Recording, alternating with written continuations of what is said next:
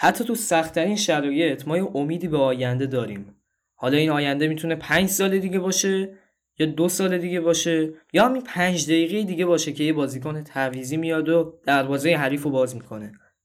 همیشه آینده است که مهمه. اوله اگه تا الان به خاطر باخت چاریشش به اورتون یا سه تا خوردن توی یه نیمه از سیتی اخراج نشده به خاطر آینده نگر بودنشه.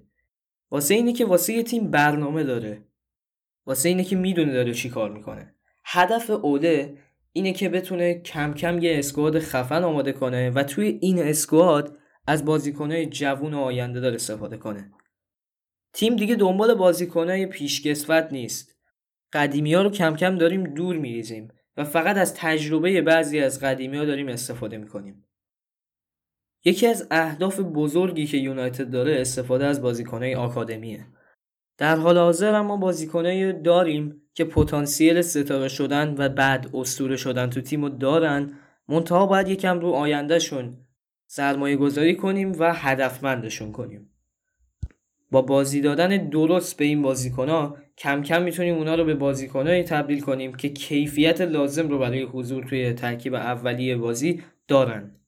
تو این اپیزود به بررسی گذشته حال و آینده بازیکنایی می‌پردازیم. که از آکادمی تیم اومدن بالا و پتانسیل تبدیل شدن به ستاره رو دارن.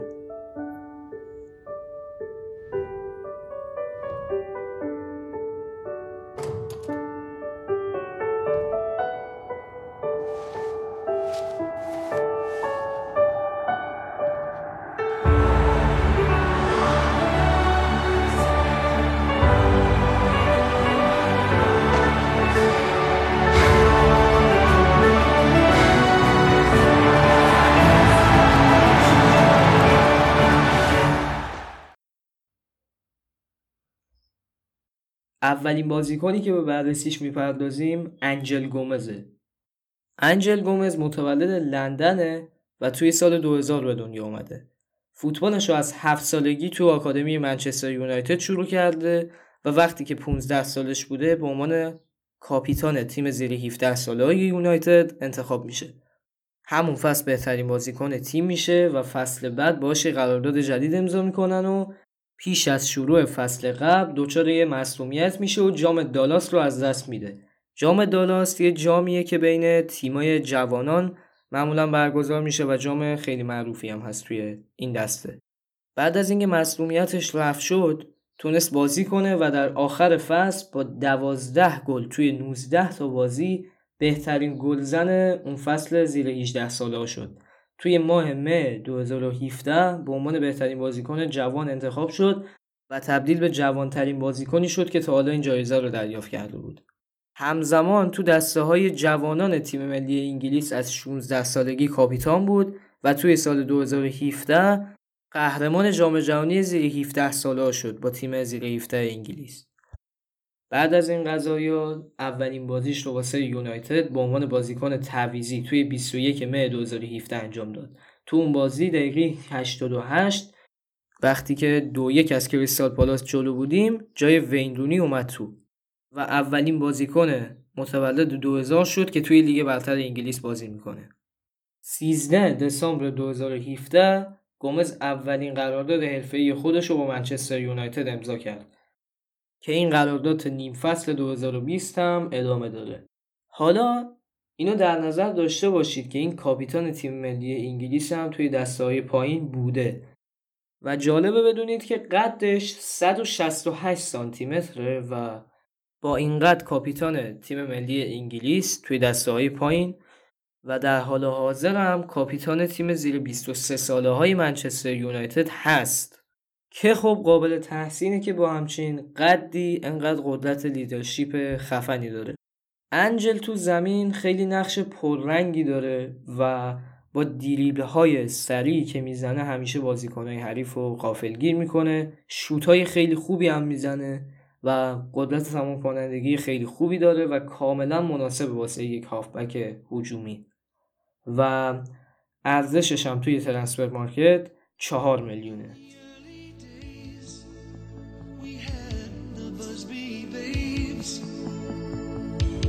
Was just before Charlton, best and law. Then the years rolled by, no matter how we tried. Now we're back to rain. The red and white army is marching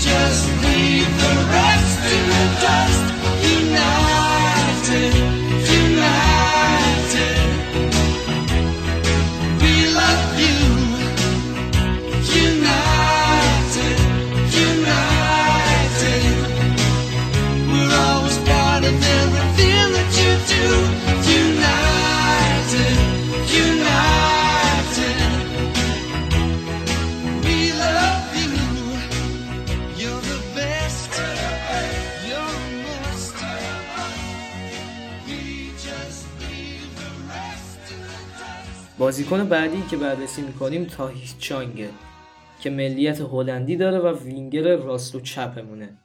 4 دسامبر 1999 به دنیا اومده و 20 سالشه. توی جزیره کوروسائو نزدیک دریای جنوبی کارایی به دنیا اومده. ولی خب ملیت هلند داره همونطوری که گفتم و توی تیم زیر 15 ساله و زیر 21 ساله های تیم هلند هم بازی کرده. قدش 185 متر. لاغر و کوچک اندام هم هست و موهای بلندی داره که ریخته دور سرش. چونگ از ده سالگی توی رده های باشگاهی فاینورد بازی می‌کنه. تا سن 16 سالگی مورد توجه خیلی از باشگاه لیگ برتر انگلیس قرار می‌گیره. چونگ یه بار میاد کرینگتون تو تمرین شرکت می‌کنه و اونجا یکی از پیشکسبت های تیم از چونگ خوشش میاد و به باشگاه میگه که اینو بگیرینش. نهایتا تو سال 2016 چانگ به دلیل اینکه فاینورد نتونسته بوده واسه آینده چانگ برنامه ریزی بکنه به منچستر یونایتد میپیونده و خانواده چانگ که اصالتا آفریقایی چینی بودن بعد از اینکه به خاطر پیشنهاد پسرشون از فاینورد به هلند مهاجرت کرده بودن این بار به خاطر منچستر یونایتد به انگلیس مهاجرت می‌کنن. و چانگ رسما به منچستر یونایتد میپیونده. چونگ اولین گلش رو توی مسابقات زیر 18 ساله می‌زنه و بعدم دچار مصومیت میشه و ده ماه از فوتبال دور میمونه. می سال 2018 دوباره به فوتبال برمیگرده و به عنوان بهترین بازیکن سال آکادمی منچستر یونایتد شناخته میشه. در ژانویه 2018 چونگ توی تعطیلات پیشفصل تیم توی آمریکا به تیم اول دعوت میشه. توی 23 اکتبر 2018 تو بازی که یکیش به یوونتوس واگذار کردیم به عنوان بازیکن تعویزی میاد تو و کار خاصی هم نمی‌کنه. بعد از اومدن اوله چون تو بازی که دو هیچ نیوکسل رو بردیم به عنوان تعویضی اومد تو تو بازی بعدی داخل جام حذفی مقابل ردینگ تو اون بازی که دو هیچ بردیم اونجا هم به عنوان تعویضی جای خوان ماتا میاد تو. دو مارس 2018 بعد از اینکه مارکوس رشفورد جلوی ساوثهمپتون مصدوم میشه چونگ به جاش میاد تو. تو شب comeback به پی اس جی چونگ به عنوان بازیکن تعویضی وارد زمین شد و بهترین تعویزی تیم شد. یعنی جایزه بهترین بازیکنی که از نیمکت داخل تیم اومده بود رو دریافت کرد که نمی‌دونم واقعا این جایزه چیه ولی تو منبعی که الان من دارم خدمتتون عرض می‌کنم اینجوری نوشته. بعد از این داستانا چون جایزه بهترین بازیکن آکادمی منچستر یونایتد رو دریافت می‌کنه و بعد این قضیه هم یه قراردادی تا سال 2022 با یونایتد امضا می‌کنه. کلا چونگ یه بازیکن خیلی ریزنقشه. که با پاسه و شوتای خوبی که می‌زنه خیلی نقش عالی توی تیم داره. و اگه بتونیم واقعا درست این بازیکن رو رشدش بدیم می‌تونه تبدیل به یک بازیکن موندگار توی تیم بشه. چون که توی ترنسفر مارکت 7 میلیون قیمتشه مشتری های زیادی داره. اما خب کسی تا حالا پای مذاکره نیومده و به نظرم نمی‌رسه که فعلا به خود یونایتد رو ترک کنه. Jorge, Jorge, Jorge.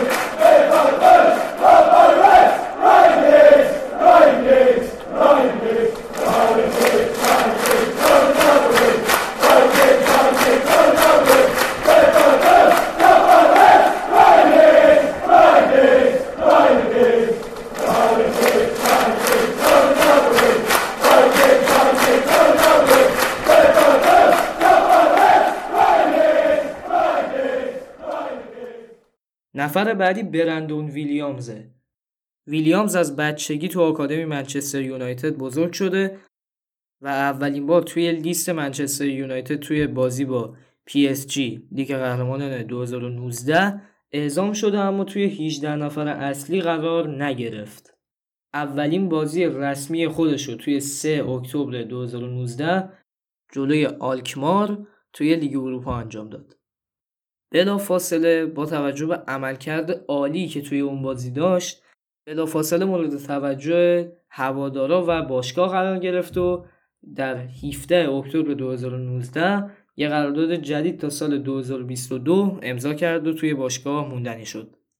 برندون ویلیامز جنگندگی عالی داره که تا الان شاهدش بودیم. بازی های زیادی رو به زمین اومده و به خاطر پشتکارش توسط اوله تحسین شده. سرعت بالایی که داره باعث شده که شایسته تر از لوکشاو باشه و توی خیلی از بازی ها بهش بازی برسه. و البته که جرأت و اعتماد به نفس زیادی که داره از حرکات تکنیکی که انجام میده مشخصه. برندون ویلیامز دوازده میلیون توی سایت ترانسفر مارکت میارزه و پتانسیل اینو داره که سالها توی تیم فیکس بازی کنه. این فصل توی دوازده تا بازی یه گل زده و یه پاس گل هم داده و پنج تا کارت زرد گرفته.